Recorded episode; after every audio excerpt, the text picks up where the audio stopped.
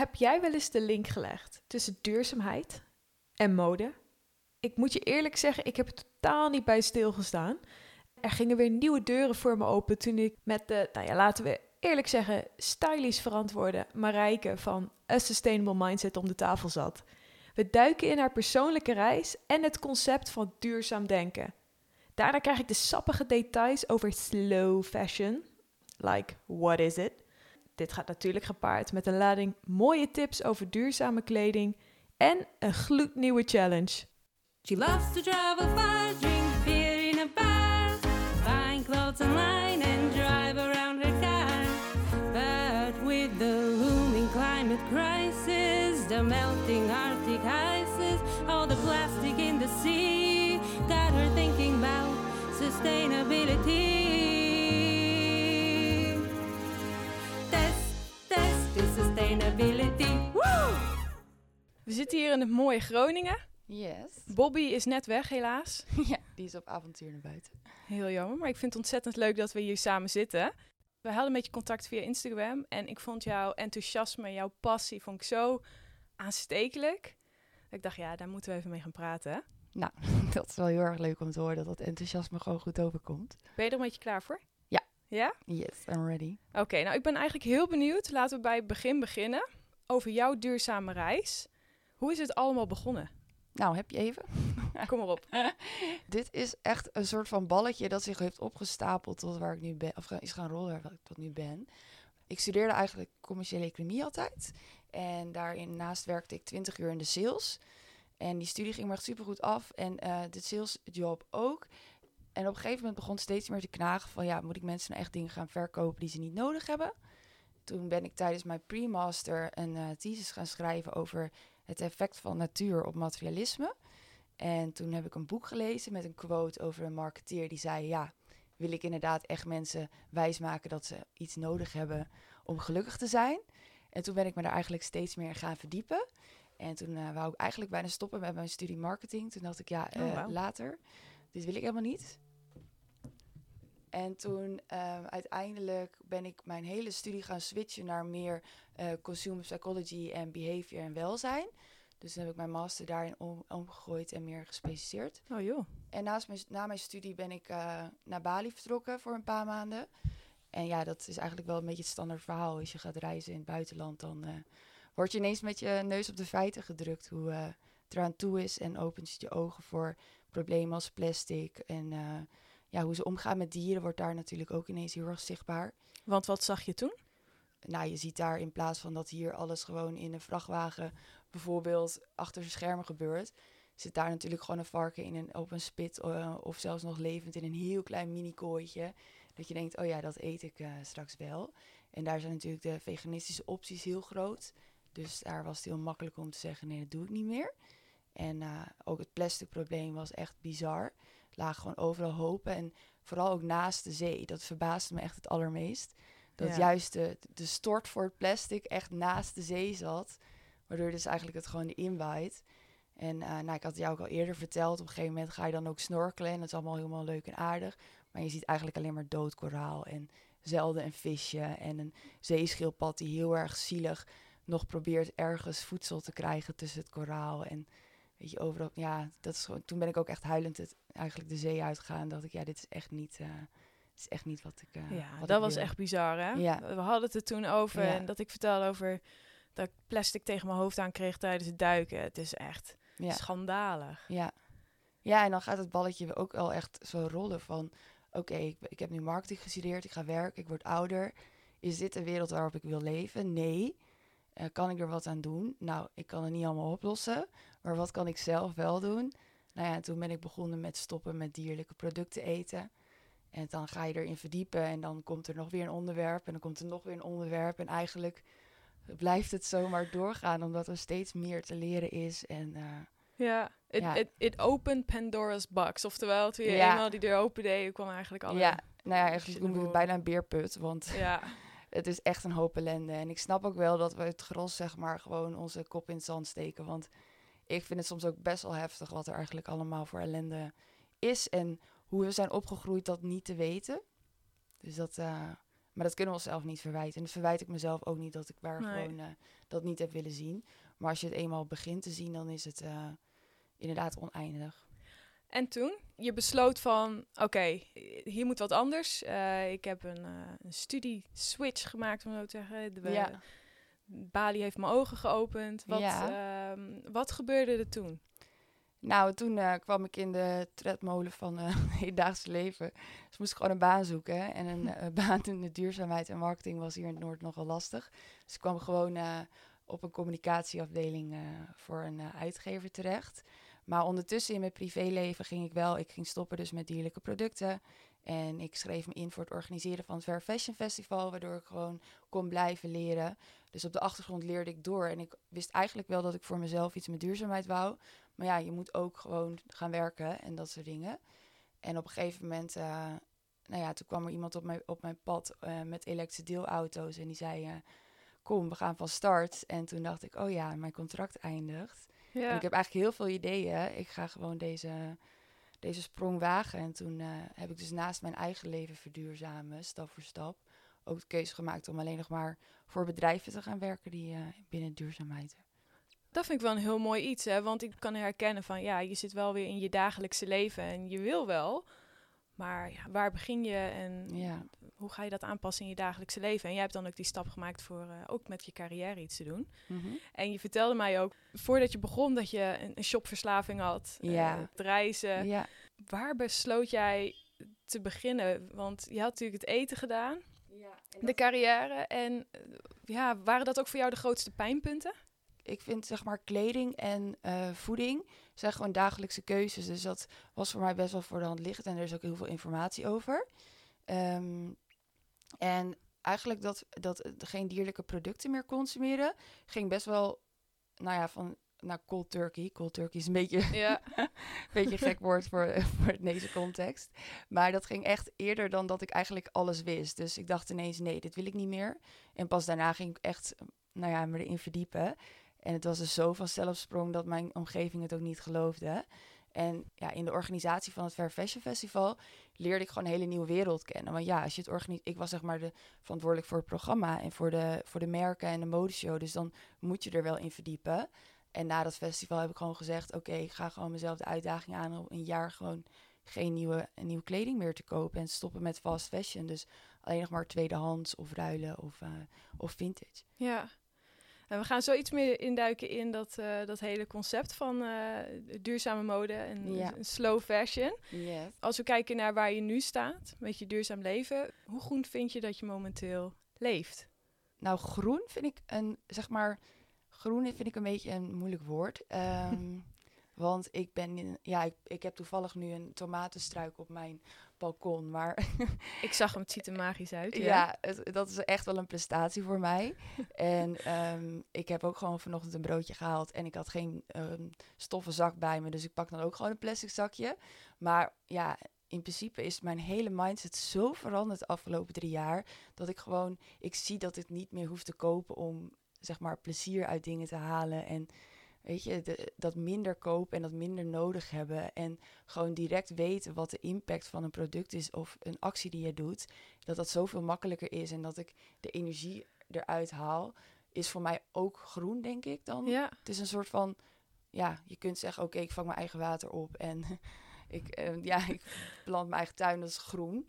Maar je kunt ook zeggen natuurlijk van qua kennis en, en, en acties allemaal niet kopen en, en eh, duurzame merken steunen of worden. Ik help natuurlijk ook om ze zichtbaar te maken, dus dat is ook, eh, dat voor mij zo, dat geeft zoveel energie dat ik eigenlijk nooit had verwacht dat ik zover zou komen als ik kijk naar waar ik vandaan kom.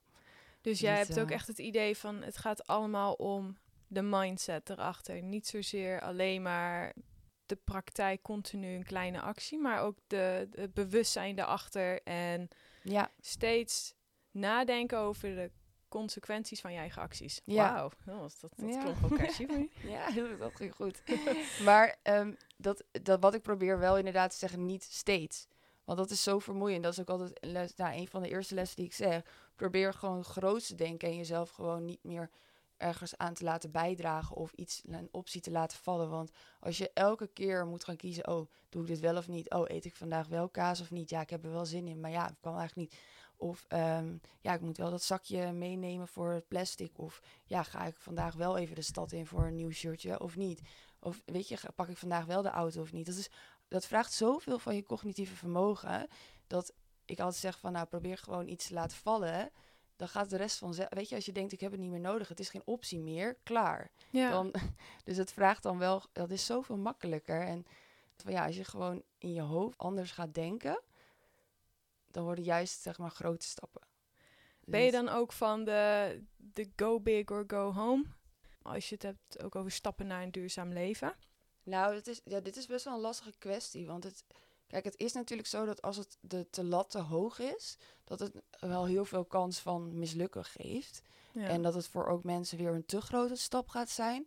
En eh, ik ben ook niet perfect. Ik maak ook wel eens fouten. En daar komt best wel veel bij kijken. En ook de druk van buiten of, of van jezelf kan best wel heftig zijn.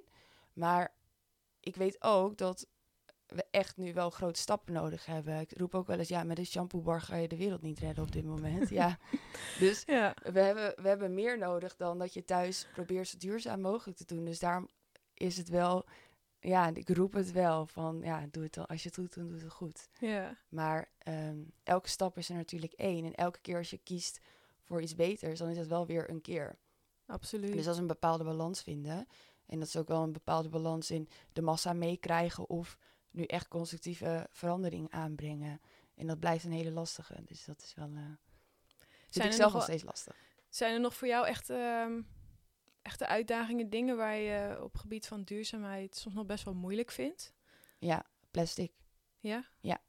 En het is ook, dat is ook puur mindset. Want ik kan me er gewoon niet zo heel erg druk om maken. Om, kijk, eh, ik probeer tijdens mijn boodschappen probeer ik wel. ehm, probeer ik dan dus. Ik heb nu dan een besteldienst, maar zo min mogelijk plastic. Maar inderdaad, als ik, als ik in de supermarkt loop en ik heb inderdaad niet. Ik ga niet de markt af voor groente en fruit in mijn eigen zakje. En weet je, het, ehm, nou ja, ook een beetje als het groente en fruit in een keer in plastic zit, kan ik me er echt geen zorgen over maken. Dit, we moeten inderdaad zeker een oplossing vinden voor plastic. Maar meestal zit de impact en, en, en, en, de, en de schade zich in dat dat groente en fruit helemaal van de andere kant van de wereld is gekomen. En dat het bespoten is met pesticiden. Ja. En Ja. dat het het land heeft uitgedroogd. En dat ehm, zeg maar de rest van het dorp daar eh, geen schoon drinkwater meer heeft. Dus ehm, dat plastic is verschrikkelijk en voor de natuur ook. Maar het niet kopen is soms bijvoorbeeld beter dan gewoon zeggen... oh, maar ik moet het zonder plastic kopen. Dus ja. dat is ook zo met, met, met vlees en, en kaas. Denk ik ook altijd, ja, het is leuk dat je het, eh, je eigen verpakking naar de slager gaat. Maar uiteindelijk ehm, is er al zoveel impact gekomen bij dat hele stukje vlees en die slager... dat je echt ehm, verandering kan brengen door het gewoon niet te doen en niet te kopen. ja. Ik, en ik vind dat ook echt een onderdeel van die ontdekkingsreizen. Want Ja, daar stond ik natuurlijk ook niet bij stil. nee, Je denkt echt heel erg aan de dingen als eh, zonder plastic. En eh, absoluut helemaal mee eens. Super belangrijk. In een van de afleveringen zegt eh Matthijs, vriend van mij, tegen me van ja, maar Tess, je eet wel als een malle avocado's die natuurlijk van over heel Ja. de wereld hier naartoe komen. ja, Ja, hoe duurzaam is dat dan? Ja. Ja, sta je gewoon niet bij stil. En ook daarvan, dat, dat leer je steeds meer Mhm. along the way. Ja. Dat er veel meer bij komt kijken. Dus Ja. ik vind het absoluut wel een eh, ja en dat is, wat ik zeg ook wel, als we allemaal duurzaam producten gaan kopen, komen er nog niet. We moeten juist stoppen met dat consumeren en het steeds maar meer willen en wegwerpen en, en snel, snel, snel en overal uit de wereld vandaan halen en ten koste van alles en iedereen. Daar, daarin maken we echt denk ik een verandering. Ja, En dan, eh, want van ja, dat dus plastic snel... Oh, kan sorry. beter. Ja, nee. Weet, ik, ik, ik, soms denk ik wel van, oh, let er nou een beetje meer op. Dat is wel voor mij het enige wat stapje voor stapje gaat. Dat Ja. is wel, eh, en heel vaak fout. nou ja, fout, ja. Ja, is, ja, Ja. dan zijn we weer zo streng, hè? ja. En als je het hebt over stapje voor stapje, ik vind het echt een uitstekend bruggetje naar het topic slow fashion. Ja. Ehm, we hadden het er even over en jij gaf aan, ja, dat is wel echt een passie van mij. Nou ben ik helemaal onbekend met het concept slow fashion. Moet ik me daarbij voorstellen dat je 20 minuten doet over een jasje aantrekken? dat je zes maanden moet wachten voordat je bestelde broek eindelijk binnen is? Wat is slow fashion? Eh, eigenlijk in het beter zien het contrast van fast fashion. Fast fashion is ehm, hele korte collecties, dat het snel vanuit de catwalk zeg maar in de winkel ligt. Dat het heel een korte doorlooptijd heeft.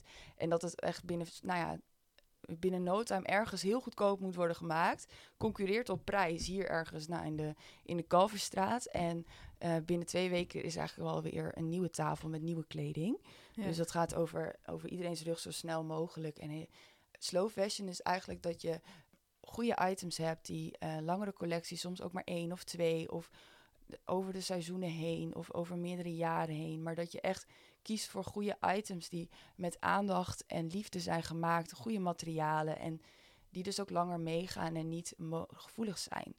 Moet ik altijd, als je zegt een slow fashion, dan denk ik dus altijd aan Chanel die zei, ja, mode is uit, eh, gemaakt om uit de mode te raken.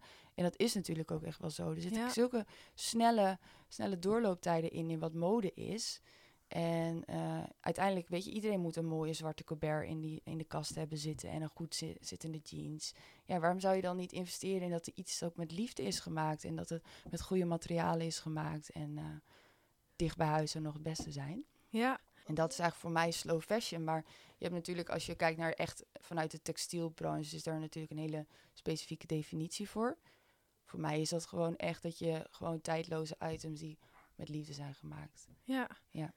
En je had een eh, shopverhagen, eh, een shopverslaving. Ja, enorm. Dus dat is Hoe- echt Dat is best wel een switch dan voor je. zeker. En dat is ook nog wel, ik merk het nog steeds wel hoor. Dat zit er wel diep in. Dat kun je niet zomaar er even uitslaan. En, en weet je, maar het is ook natuurlijk, dat is ook, begin weer met die mindset. Ja, je houdt van of niet. En je vindt het leuk, of je bent modegevoelig of je bent het niet. En je haalt er expressie uit of niet. Maar ik merkte gewoon vroeger heel erg dat ik, ja, ik ben al opgevoed met het feit dat we dus even dagjes gingen shoppen. Nou, dan gingen we echt alle winkels in en uit de hele dag door. En dan kochten we echt van alles, ook wat ik niet nodig had. En toen ik op mezelf ging wonen, deed ik dat nog steeds. En ook toen kwam online en dan verveelde ik me s'avonds. En dan had ik weer zo tien impuls aankopen. En dat was echt, dat ik, ik had het helemaal niet nodig. Maar zo gevoelig voor alles wat er dan maar online en, en in de winkels voorbij kwam. En Ja. het, het was echt, als ik nu terugkijk erop, dan is het ook wel een soort, soort van gat vullen. En wat voor gat, dat is natuurlijk wel een beetje een soort van vaag nog. Maar je vult wel een soort van gelukgevoel waarvan je eigenlijk niet weet dat het helemaal geen geluk bracht. Want je hebt eventjes een kleine rush en dan ligt het in de kast en dan kost het alleen maar energie omdat het daar ligt. En je afvraagt, ga ik het nog dragen of niet? Ja, het, het was echt extreem. Ik kocht echt wel, ik denk dat wel 50% van mijn geld en mijn studiefinanciering opging aan merkkleding. En eh, Wauw. ja, ik heb echt, tijdens corona heb ik 18 zakken weggegooid. En er liggen nu nog 18 vuilniszakken. En dat is gewoon van vier, vijf jaar tijd. En dan heb ik in de tussentijd ook nog dingen weggegooid. Dus dat, eh, Heftig. ja, Je ziet er stylisch verantwoord uit. dank je. Absoluut, Niet, kan ik eh, wat van leren. Hoe pak je het nu aan? Nou, ja, ik, ben dus eigenlijk begonnen met niks meer koop, eh, nieuws. Dus ook helemaal stoppen met fast fashion. En wat ik mezelf toen heb opgelegd is, oké, United Wardrobe en eh, vintage winkels. Dat werkt voor mij het beste. En wat er in het begin heel erg gebeurde, is dat ik die shopverslaving ook nog steeds hield. Maar dat ik dus, dus dacht, oh, dat haal ik gewoon daar weg. Maar dan kwamen er nog steeds misaankopen, want ja, ik kocht nog steeds Ja. niet helemaal met volle gedachten en aandacht dingen. Ik vulde nog steeds dat gat op en het was nog steeds heel veel eh, eigenlijk, nou ja, wat er in de kast bleef liggen. Dus gaandeweg leerde ik wel gewoon steeds meer van, hé, hey, wat zijn goede aankopen en wat niet. En vroeger ging ik ook altijd bijvoorbeeld met een missie de stad in. Dan had ik iets gezien bij iemand of op, op, op internet en dacht ik, dat moet ik hebben, zoiets. En dan stopte ik niet totdat ik het had gevonden, ook online niet. En nu loop ik gewoon af en toe eens een keer een winkel in, een tweedehands kledingwinkel. Of ga ik af en toe even scrollen op, eh, op United Wardrobe. En als ik dan echt een parel zie, dan koop ik het. En dan, weet je, dan hoef ik ook niet meer die miskoop te hebben of iets van een missie of wat dan ook. En dan, nee. dus je leert ook wel een beetje wat je zelf echt leuk vindt. En ik blijf heel vaak mijn kledingkast nu opruimen. Dus heel vaak, wat, wat draag ik wel, wat draag ik niet. En als, het, als ik het niet draag, dan ga ik het ook gelijk weer verkopen. Want anders dan blijft het daar liggen. En dan eindigt het uiteindelijk weer op een, op een, eh, in een kledingcontainer. Heb je daarop eh, nog tips? Hè, vrouw tegen vrouw. Wat, waar moeten we naar kijken als je het hebt over ehm, ja, niet zomaar impuls aankopen? Wat voor type kleding eh, zouden we wat meer in gedachten moeten houden? Nou, type kleding is maar, waar, dat is het belangrijkste, dat je weet waar je van houdt. Want als jij nu zegt, oké, ik ga heel graag, eh, ik vind, ehm, nou, ik vind de Zara heel erg leuk of ik vind, eh vind Monkey heel erg leuk. Weet je, dat is allemaal tweedehands te vinden. Dan hoef je Ja. niet in de... Maar je kan ook zeggen, oké, ik hou niet zo van winkelen. Dus als ik dat doe, dan koop ik ineens twintig dingen. En dan wat daar op dat moment in de voorste schappen hangt. Want dat is dan in de mode. Of eh, dat je het juist zeg maar wel eh, de 70s look heel erg leuk vindt. Of boho of, of wat dan ook. Dus het belangrijkste is dat je naar jezelf gaat kijken van... hoe is mijn shopgedrag nu altijd geweest? En waar heb ik echt heel veel plezier aan gehad? En ehm, hoe kan ik dat zeg maar verduurzamen? Ja, Dus dat, ik, ik heb zelf bijvoorbeeld nu dat ik echt, nu ik wel weer nieuw kleding mag kopen, dan investeer ik dus in hele goede basics van duurzame merken. En waarvan ik weet dat ze lang meegaan en tijdloos zijn. Ehm, maar is er een ge- modegevoelig item, dan ga ik dat eerst gewoon kijken of dat ik dat vintage of, of eh, tweedehands kan vinden. En als ik dat niet meer draag, doe ik het ook gelijk weer in de verkoop. Want dan is er iemand anders die daar wel weer naar op zoek is. ja. Dus dat kan een beetje een soort van snellere doorloop hebben. Maar er zijn ook mensen die houden niet van, van shoppen. Dus je kan ook bijvoorbeeld een keer met een stijlcoach door je, door je kast heen gaan. En eh, kijken wat bij jou past. Absoluut. Ik, ik moet me toegeven, ik ben zo'n persoon. Ik heb echt niks met shoppen. Nee. Nee, ik ga echt naar, precies wat je zei. Van eh, ga naar een winkel toe en eh, van oh nou, ik moet misschien een keer even wat nieuws hebben. Ja. En dan zie je wat er hangt en van ja, dat is prima. Maar het, het shop je online bijvoorbeeld wel. Ja, maar eigenlijk steeds dezelfde winkel. Want ik heb geen Ja. zin om online te gaan zoeken. Ehm, Ja. Ik ben echt. Ik snap die celebrities die zo'n personal shopper voor zich hebben. Ja. Ik snap dat helemaal. Ik, Ja. ik zou dat zo. wi- Het is leuk om er.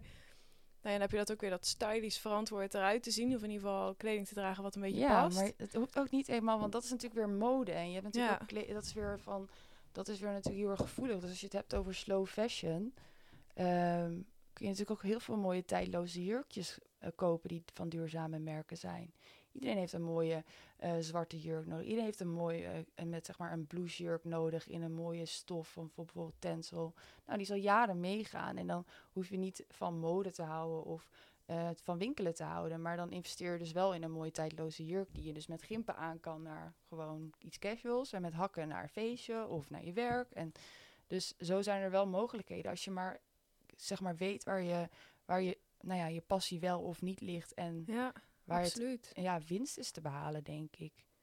Absoluut. niet, Ik eh, denk dat dat zeker zo is. En ik moet zeggen, misschien heb jij dat ook ervaren. Van hoe ouder ik word, the less I care dat het echt die mode is. Ik weet Ja. niet of dat nou zo'n goed teken is, maar Nee, het is echt het zo, hoor. minder. Plus nu met dat corona en thuiswerken. Ja, ik leef driekwart van mijn tijd in de joggingsbroek. Ja. Dus ja, Nou, dat is wel heel erg grappig. Want als ik kijk, inderdaad, in, in maart dacht je nog... Oh, leuk voor festival look of deze Mhm. zomer. En nu weet je gewoon dat niemand die look gaat zien. Dus dat het ook niet heel erg veel verschil uitmaakt. de katten Ehm, misschien, maar ja. Maar ik denk ook wel dat ehm, er een verschil moet zijn inderdaad in mode en je mooi kleden. Ja, Mode is natuurlijk, ja, wie eigenlijk kleden we ons uit zelfexpressie, maar mode is vaak gewoon, ja, weet ik het, dan loop je erbij als iedereen. ja, En als je, als je investeert in eh, mooie items die bij jou passen en waar je trots op bent, omdat het gewoon van duurzaam materiaal en een leuk merk is en eh, lang meegaat, dan, dan maakt dat je veel blijer, denk ik. absoluut. Ik denk dat daar zeker nog wel een eh, slag te slaan Ja. valt. En heb jij nog leuke tips op punten waar we aan dat soort type mode, je noemde al United Wardrobe, zei ik dat Ja. goed? Heb je nog andere leuke tips waar ik en mijn luisteraars terecht kunnen voor eh, slow fashion? Nou, je, kijk, United Wardrobe of vintage is ook weer een verschil. Want vintage is vaak ergens groot opgeslagen en dan geselecteerd en dan in een winkel gedaan. Nou, je hebt ook heel veel nu door corona eh, persoonlijke accounts die vintage verkopen op Instagram. En United Wardrobe is eigenlijk een soort van marktplaats voor kleren. En dat heb je dan ook bijvoorbeeld op Vinted. Ja? En wat daar het voordeel is, van als jij zegt, oké, ik hou van, ik hou eigenlijk wel van die laatste mode. En eh, dat is een jurkje van, van een fastfood, fastfood, fast eh, fashion keten. Kan je die natuurlijk nog wel redden uit iemands kast. Ja. Dus dat is het voordeel. Het, je draagt natuurlijk dan uiteindelijk nog wel fast fashion. Maar je, je redt het wel van wegrot in de kast of de textielbak. Vintage is natuurlijk heel moeilijk om soms parels te vinden. Daar moet je echt wel goed in zijn en de tijd voor hebben. En je kunt ook een kledingswap doen met je vriendinnen. Ja. Of gewoon, eh, die heb je ook online of marktjes of dat soort dingen. En als je gaat naar duurzame merken en slow fashion, dan zou ik beginnen met ehm, mensen daar, eh, die daarover plaatsen volgen. Nou, die weten altijd de nieuwste tips en die, eh, die, die hebben ook hele blogs over hoe het werkt met bijvoorbeeld herkennen van duurzame stoffen of ethische arbeidsomstandigheden. En die, nou ja, die kunnen je daar dan alles over vertellen. En dan word je vanzelf wel geïnspireerd van, hé, hey, dat vind ik een leuk merk en dat niet. En dan zou ik daar beginnen eigenlijk. Leuk, dus vintage, kledingrail. Ja. En ehm, ik denk dat daar wel wat leuke tips uitkomen. Ja. Vooral En, geen eh, druk op jezelf leggen dat je iets moet vinden en eh, dat je iets nodig hebt. Sommige mensen wachten ook gewoon heel erg lang totdat ze echt iets nodig hebben of dat ze echt specifiek op zoek zijn naar iets. Maar slow is ook natuurlijk gewoon wat je hebt of of er iets mooi op je pad komt of je investeert dus echt in een, in een mooi nieuw item. Leuk, daar Ja. kan ik wel wat mee. Ja. De luisteraars vast ook wel. Dat hoop ik. Lijkt me leuk om dan ook meteen het gesprek af te sluiten met een challenge. Ik heb je gevraagd om er eentje te bedenken voor mij en de luisteraars. Mhm. Vertel, waar ben je mee gekomen? Nou ja, ik ben een groot voorstander van challenges. Want ik geloof echt dat je dan dus echt eh, op zoek gaat naar creatieve oplossingen. En in de fashion-industrie en fair fashion en slow fashion en alles wat daarmee te maken heeft, heb ik echt wel duizend ideeën waar ik jullie in kan uitdagen. maar ik denk Oh dat naar aanleiding van dit gesprek, waar we dus echt in de kinderschoenen staan en dat ik zeg van nou, leer jezelf kennen en weet wat jouw shoppatronen zijn en eh, hoe jouw kledingkast er nu uitziet. Ehm, wil ik eigenlijk eh, jullie uitdagen om een keer echt goed je kledingkast eh, op te ruimen. Alles op de grond of op het bed of er alles eruit. En alle kledingstukjes goed door je handen laten gaan. En kijken waar komt het vandaan? Waar is het van gemaakt? Hoe vaak heb je het gedragen? En ehm, geeft het je echt nog vreugde? Weet je leuke combinaties ermee? Of ligt het daar maar omdat je het wel leuk leek? Dus kijk gewoon een keer heel kritisch naar je kast. Wat ligt erin? En eh, wat kan je ermee en waar komt het vandaan?